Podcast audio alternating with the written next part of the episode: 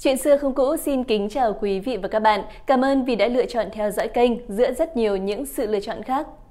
Quý vị và các bạn thân mến, vào thời phong kiến, các kỳ thi khoa bảng nổi tiếng là khó khăn và nghiêm ngặt. Người đỗ trạng nguyên hầu hết đều là những bậc kỳ tài nổi tiếng trong thiên hạ. ấy thế nhưng vào thời nhà Lê lại có một kỳ thi độc nhất vô nhị khi người đỗ đầu lại là người nộp giấy trắng. Ông tên là Trật, học không giỏi, đi thi không chủ đích nhưng lần nào cũng đỗ. Hiện nay tại Văn Miếu Quốc Tử Giám vẫn lưu lại văn bia đề danh ông, tiến sĩ khoa thi Quý Hợi năm 1623. Vậy thì lý do của việc này là gì? Tại sao nộp giấy trắng nhưng vẫn đỗ tiến sĩ? Mời quý vị và các bạn cùng chúng tôi tìm hiểu câu trả lời.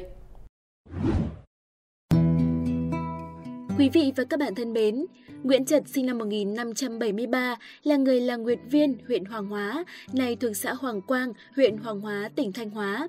Tương truyền, ông là người cao lớn khỏe mạnh, lại hiền lành, siêng năng. Vậy nhưng vì tối dạ nên dù đọc sách nhiều, Nguyễn Trật cũng chẳng nhớ nổi được bao nhiêu. Thế là sau một thời gian miệt mài, ông cuối cùng cũng phải bỏ cuộc, không còn mang tới sách vở nữa, cũng không còn vương vấn con đường công danh khoa cử. Tuy nhiên, thời gian sau, ông lại tiếp tục đi thi chỉ vì lời khuyên của một người xa lạ. Bây giờ có một thầy địa lý đi chơi ngang qua làng Nguyệt Viên, thấy Nguyễn Trật hiền lành, lễ độ nên đã khuyên ông tiếp tục con đường thi cử. Sau khi được thầy địa lý khuyên bảo, Nguyễn Trật lại tìm thầy để miệt mài kinh sử, chăm chú việc đèn sách. Năm ông 40 tuổi, triều đình mở khoa thi hội, Nguyễn Trật một lần nữa miễn cưỡng đi thi. Biết học trò của mình hiền lành, lễ độ nhưng tối dạ, nên thầy giáo đã dặn học trò khác khi vào trường thi thì nhớ tìm cách để giúp đỡ cho Nguyễn Trật.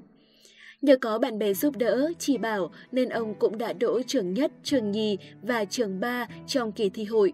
Tới trường thi thứ tư, trường thi cuối cùng trong kỳ thi hội, bạn bè của Nguyễn Trật thì rơi rớt hết cả, chẳng còn ai giúp đỡ ông được nữa. Tuy nhiên, Nguyễn Trật lại may mắn một cách thần kỳ. Theo sách Tàng Thương Ngẫu Lục, ở trường thi thứ tư, khi đang làm bài, lều bên cạnh của Trật có một thí sinh vật vã ôm bụng kêu đau. Trật bỏ thi để cõng thí sinh này đi tìm thầy thuốc, nhưng vì bệnh nặng mà thí sinh đó đã qua đời. Trước khi mất, thí sinh đó đã lấy quyển thi của mình đang làm gần xong bài tặng cho Nguyễn Trật để đền ơn. Nguyễn Trật nhận bài thi của người này, quay lại trường thi. Vì bài thi làm chưa xong nên ông viết thêm phần cuối, ký tên của mình vào bài rồi nộp cho quan trường.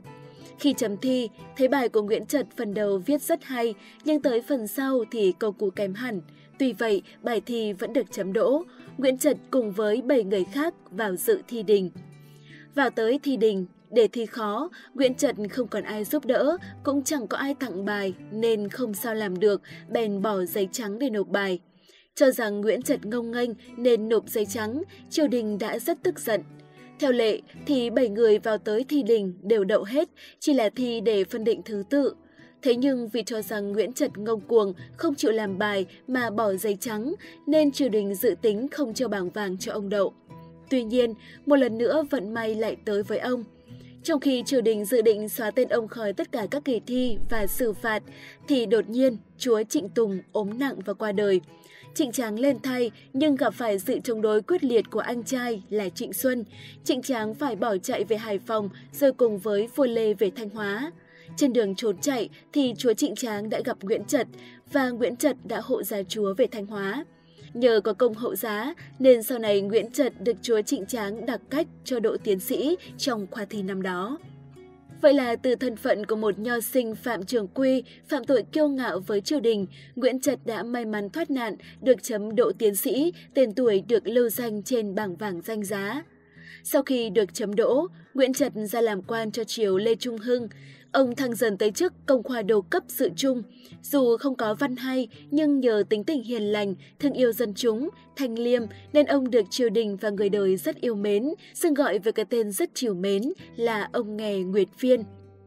Vâng thưa quý vị và các bạn, nghe tới đây chắc nhiều người sẽ nghi ngờ về sự xác thực của câu chuyện này bởi chẳng có ai mà lại may mắn được tới như vậy. Thế nhưng, đây đúng là câu chuyện có thật trong lịch sử, được ghi chép lại trong sử sách. Nếu bạn có dịp tới Văn Miếu Quốc Tử Giám, thì quý vị và các bạn có thể tìm tới văn bia để danh tiến sĩ khoa thi Quỳ Hợi năm 1623 để xác nhận. Nghe câu chuyện này, chắc nhiều người cũng ước ao có được vận may như vậy. Nhưng mà thực tế thì, Chuyện Nguyễn Trật trở thành tiến sĩ và làm quan cũng không hoàn toàn là may mắn. Nếu là một người khác, lòng dạ hẹp hòi, tính tình không lương thiện, không sẵn lòng giúp đỡ người khác thì chắc gì kết quả đã được như Nguyễn Trật.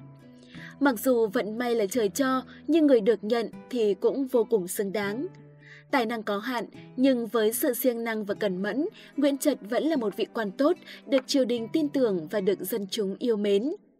Vâng, vào thời nào cũng vậy, cái tài phải đi đôi với cái tâm thì mới tạo nên được cái tầm. Còn nếu tài năng không nhiều thì cần cù bù thông minh, nhất định có công rèn luyện thì có ngày thành danh. Bắt đầu có thể là một sự may mắn, nhưng đi lên được thì phải bằng cố gắng.